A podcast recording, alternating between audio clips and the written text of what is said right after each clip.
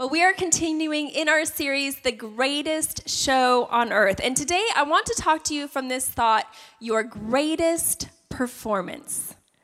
Well, I don't know about you, but I enjoy being entertained. Whether it is a summer blockbuster movie, if it's an illusion or an epic stunt, even a major sporting event like Game 5 tonight. Anybody watching Game 5? I'm all about it. There's something about being entertained that just takes you away from your daily responsibilities and just kind of lets you ease and relax. And oftentimes, when it's something epic, we are left wowed, asking, How in the world did they do that? Well, one of America's greatest performers was a motorcycle stuntman named Evel Knievel. Now, Evel Knievel would attempt crazy, wild stunts on his motorcycle, and these stunts would wow groups of spectators all over the world. And today, I want to show you a short clip of his very first ever televised motorcycle stunt. You can check it out right here. Right now, everyone here in the crowd has their eyes riveted on a young man by the name of Evel Knievel who is set and ready in his yellow daredevil leathers and new racing helmet to attempt the leap over 15 cars. You saw J.C. Agajanian there in the background, nervously pacing up and down. An exciting moment here at Gardena, California, even for the young ones. To soar through the air, airborne for about 90 feet, on a normal Triumph machine. And he's set to go. Takeoff, of course, very critical. He'll build up speed as quickly as he can, and here he goes.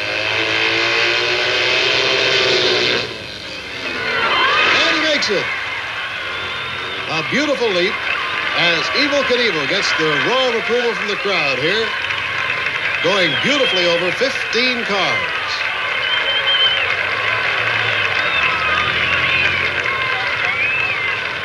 Well, now let's take a look at it again in slow motion to see the techniques used. Here he comes. This is a parabolic curve so that rear wheel will keep the traction now, as you see, he rises in the seat and makes a perfect landing. A wild way to ride a motorcycle. Wow, so you can see that the spectators in that crowd were full of enthusiasm and excitement after seeing that jump. But the reality is, Evel Knievel didn't just wake up one morning and decide, you know what, I want to put on a really great performance. I think I'm going to get my motorcycle and do an epic jump. No, the reality is, Evel Knievel had to do a lot of preparation in order to give a great performance. So today we're going to talk about five points regarding preparation, performance, and purpose. And the first one is this. Preparation precedes performance. Preparation is actually a prerequisite for greatness. In order to do anything great, you have to prepare. And I'm sure that you have witnessed this in your own life. It reminds me of seventh grade. In seventh grade, there was a talent show. Now, I don't know about you, but at my school, the talent show at the end of the year was a big deal. And so, this group of my friends and I, there were probably 20 of us, we decided we were going to reenact the high school dance team competition performance. And so for weeks after school, we would get together and we would practice and we would prepare and practice and prepare. And you know what? Sometimes it doesn't matter how much you prepare, you need to prepare a little more. Do you know what I'm saying? So we get up for the talent show and we get to the part of the performance where it's like the finale, the epic part of the performance where we get ready to do the kick line. Well, guess who came into the kick line one count too early? It was me. Mortifying, right? In front of the whole school, I came in one count too early. It's on video. And you notice I didn't bring the video to show you because I'm still mortified. But, friends, I prepared and I prepared, but I should have prepared just a little bit more. Evel Knievel, he did a lot of preparation for his performances.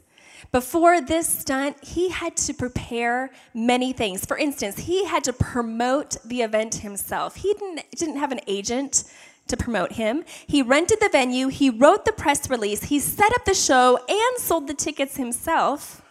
Then he served as his own master of ceremonies.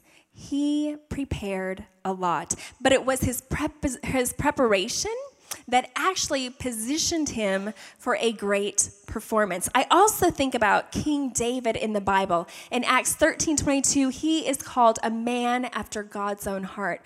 Well, as a young boy, David was the youngest of eight sons, and he had the role of shepherd boy.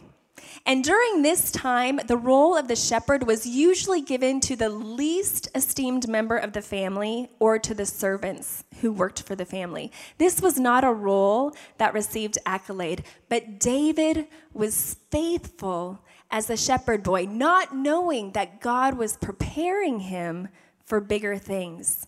Luke 16:10 says, "Whoever can be trusted with little can be trusted with much, and whoever is dishonest with little will also be dishonest with much."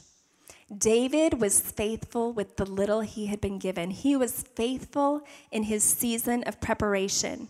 And eventually, God trusted him with something bigger, and that was the role King of Israel. You know, most people, including myself, we desire to do great things in life. For instance, as you watch the game tonight, you will see two of the greatest, LeBron James and Steph Curry. And I guarantee you that one day they didn't just wake up and decide, you know what, basketball sounds kind of cool. You know, I think I'm going to play basketball and I'm going to be MVP. No, they had to prepare, prepare, prepare. Countless practices, huge amount of investment that many of us will never understand and know unless we walk in their shoes. But they prepared, they prepared, and they prepared some more. In life, if you're a student and you want to do good in school, if you want to go on to get your master's or your doctorate, it will take preparation. It will take investment. In your career, if you want to start a business, whatever you want to do in that area of your field, it will require preparation in order to achieve greatness. I think about passions and talents that God has given us. In order for us to refine those and develop those, it will require us preparing ourselves and investing ourselves. One of the most common areas that people want to achieve greatness, but they fail to do the little things and to be faithful in the little things, is in the area of marriage. And sure, we plan and we prepare for the big day. In fact, they have television shows all about the big day, right? Shows on which dress is the right dress and which place is the right place to have it and what kind of cake you should have and what colors you should pick you know what? We even put more time into who we're going to invite to the wedding and who's going to sit by who than we do on what we're going to do after the actual ceremony for the lifelong marriage union. But imagine how our relationships, imagine how our careers, imagine how our passions would be impacted if we, like the scripture said, were faithful doing the little things it's when we do the little things well that God can entrust us with more. Friends, in life, it's not enough to want to do something great. It's not even enough to show up. Showing up is the first part, but that's not enough. If we want to achieve greatness, just like Evel Knievel and David the shepherd boy, we must do what is necessary to prepare ourselves for greatness. Number two is this there is no public performance without private preparation. Real greatness is found in the moments when we prepare and no one is looking, when no one even knows. David prepared in public before his first epic performance, and that was his battle against Goliath. Now, this was no Mayweather versus Pacquiao kind of battle. This was a legit good versus evil, giant versus boy, underdog kind of story. If you're not familiar with the story of David and Goliath, you can look in 1 Samuel 17, but kind of here's the overview. Goliath was a giant, and not just like a jolly green giant, he was like a Philistine warrior, huge. The Israelite army was terrified of him. They were intimidated. For 40 days, Goliath challenged the Israelite army to send out their champion to come up against him in battle. And every single day for 40 days, the Israelites were afraid. Well, it was during this time that Jesse sent his youngest son, David, the shepherd boy, to take food and supplies to his brothers who were a part of the Israelite army. And right as he arrived, the two sides were lining up for battle. So you have the Philistines and you have the Israelites. And once again, Goliath calls out, challenging an Israelite champion to come against him. And everyone was afraid, everyone except for David. But see, here's the thing David was a young boy, he was just a shepherd. He had to prove to King Saul that he was prepared for this battle. Okay, check out 1 Samuel 17, 34 through 35, and you see his response to King Saul. And David says, Your servant has been keeping his father's sheep. When a lion or a bear came and carried off a sheep from the flock, I went after it, struck it, and rescued the sheep from its mouth. When it turned on me, I seized it by its hair struck it, and killed it. You know, it's not likely that King Saul would have allowed David to fight on behalf of the whole Israelite people and Israelite army if he had not proven his private preparation. Especially when you consider the matchup. The scripture says that Goliath, who fought for the Philistines, he was nearly 10 feet tall. His armor alone weighed 126 pounds. His spear was like a fence rod, and the end of his spear was 15 pounds alone. You match that up next to David. David was five foot two. Friends, that's shorter than me, even when my heels are off. Like, that is really short. David was tiny. And forget the armor, it was too big, it was too uncomfortable. And so David instead said, I am going to fight without armor and instead I will choose my slingshot and five smooth stones. And I love it because this is where Goliath and David they line up. And David is taunting, or Goliath is taunting David and saying, Who are you, little shepherd boy, to come against me? The champion, the giant of the Philistines. And this is how David replies in 1 Samuel 17 25. You come against me with sword and spear and javelin, but I come against you in the name of the Lord Almighty, the God of the armies of Israel, whom you have defied. Then David got his sling, put a stone in the sling, flung it around, and hit David the giant smack in between the eyes, and Goliath fell down dead. David defeated him on behalf of the Israelites. Friends, our private moments of preparation, when no one is looking, are the moments that God uses to prepare us for greatness, especially when others aren't cheering us on. Which leads me to point number three, and that is this performance gets the applause, but preparation is seldom acknowledged. If we're not careful, we become addicted to the affirmation of people, to the applause, to them acknowledging what we are doing, the acts that we are performing. And it's dangerous because applause and being driven by applause can lead us away from doing what God wants to do in us through our season of preparation. You know, David, when he was in the field as a shepherd boy, people weren't applauding him like, Way to go, David! Those sheep look good. When he was killing the lion and the bear, they weren't like, Woo, David, get him. No, he was doing his job. He was preparing himself in this season when nobody was looking, when nobody was applauding. When you look at 1 Samuel 17 28, you even see how his brother belittled him. Forget applause. His brother didn't even support him. And he says this Why have you come down here? And with whom did you leave those few sheep in the wilderness? That's a little passive aggressive, isn't it? Kind of a dig, like, man, why'd you leave those few sheep and come down here? You think you can do something about this? Friends, in your seasons of preparation, people may belittle you, they may talk against you. But we need to be strong in our purpose. And we need to be able to prepare without the applause of people. Colossians 3 23 through 24 says, Whatever you do, work at it with all your heart as working for the Lord, not for human masters, since you know that you will receive an inheritance from the Lord as a reward. It is the Lord Christ you are serving. We will achieve success. We will experience great performances in our life if we can focus on Christ and not the applause of others. When you give your time, your talent, and your treasure without others acknowledging you or applauding you, you are serving God.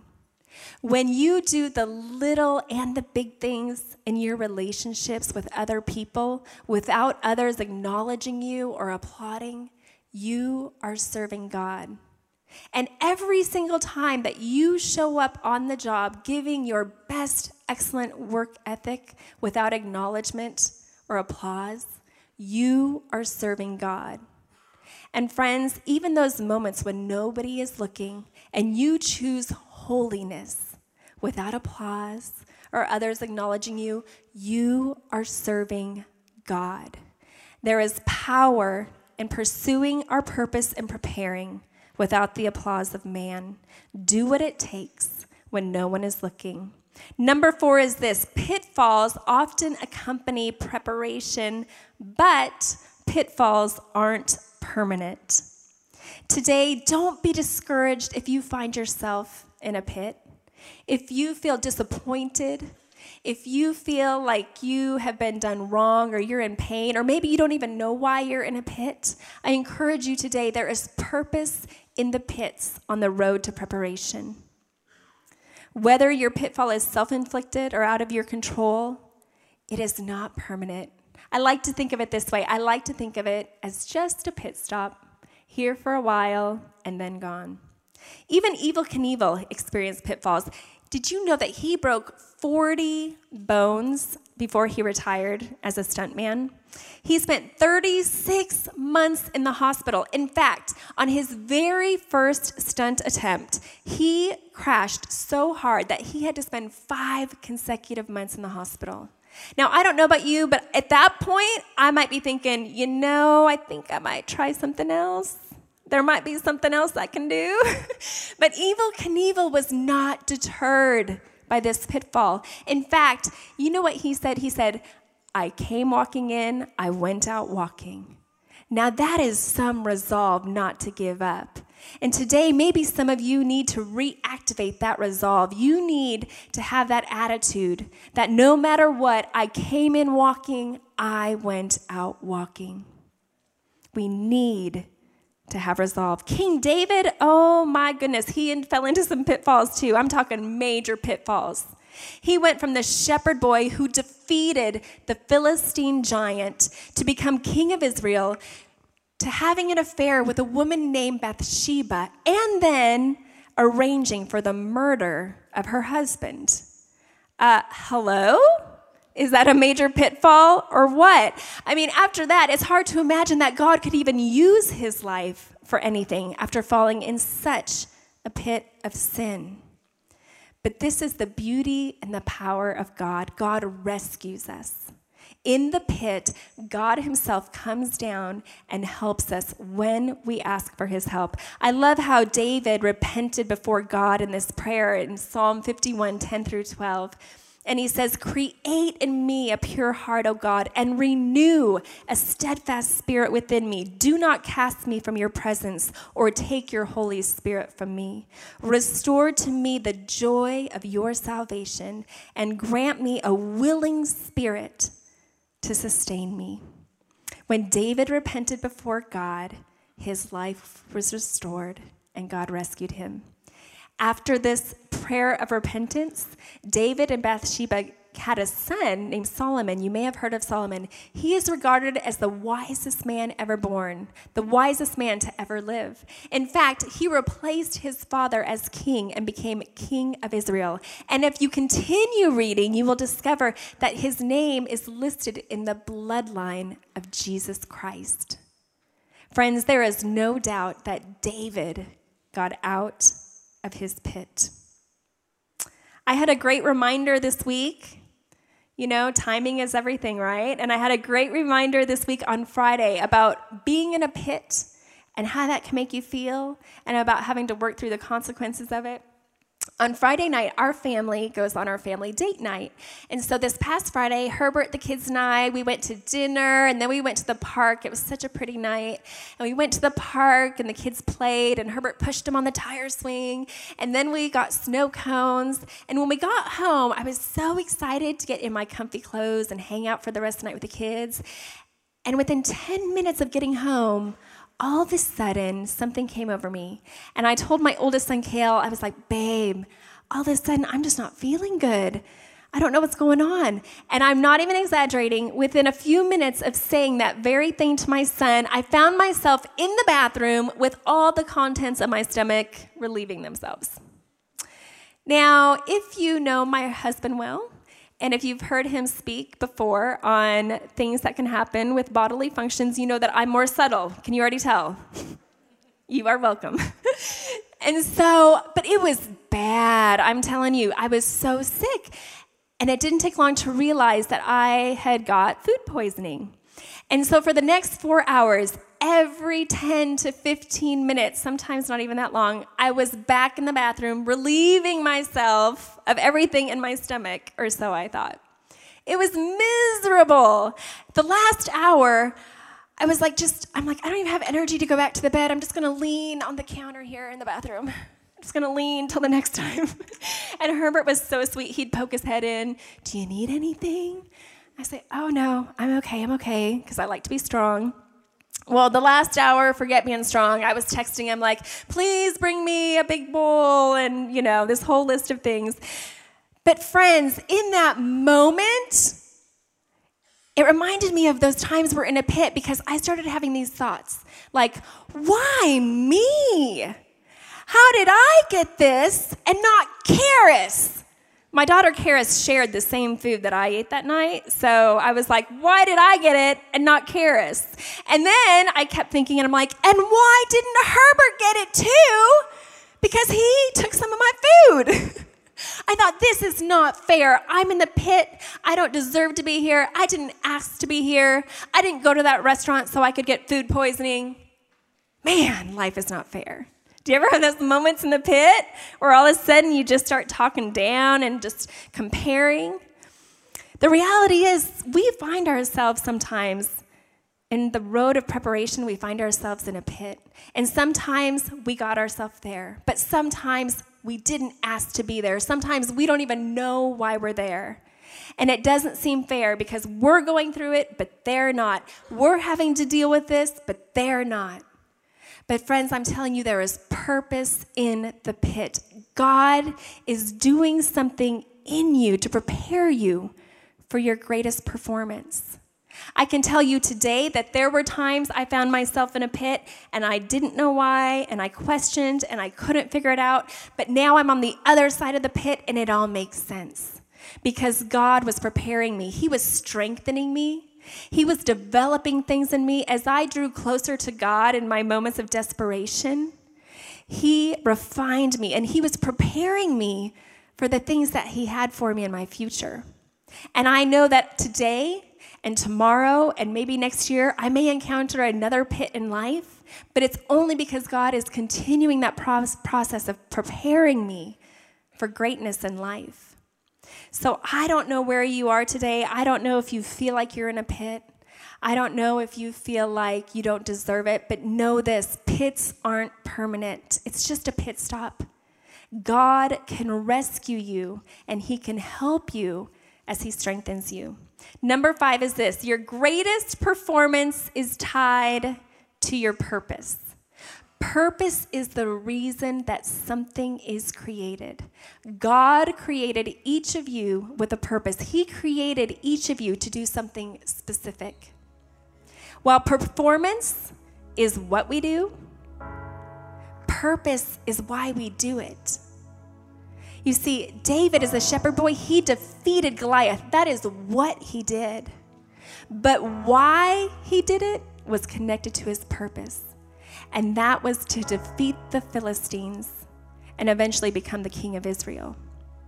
In your life, there are things that you do, but what you do should be connected to the purpose that God has given you.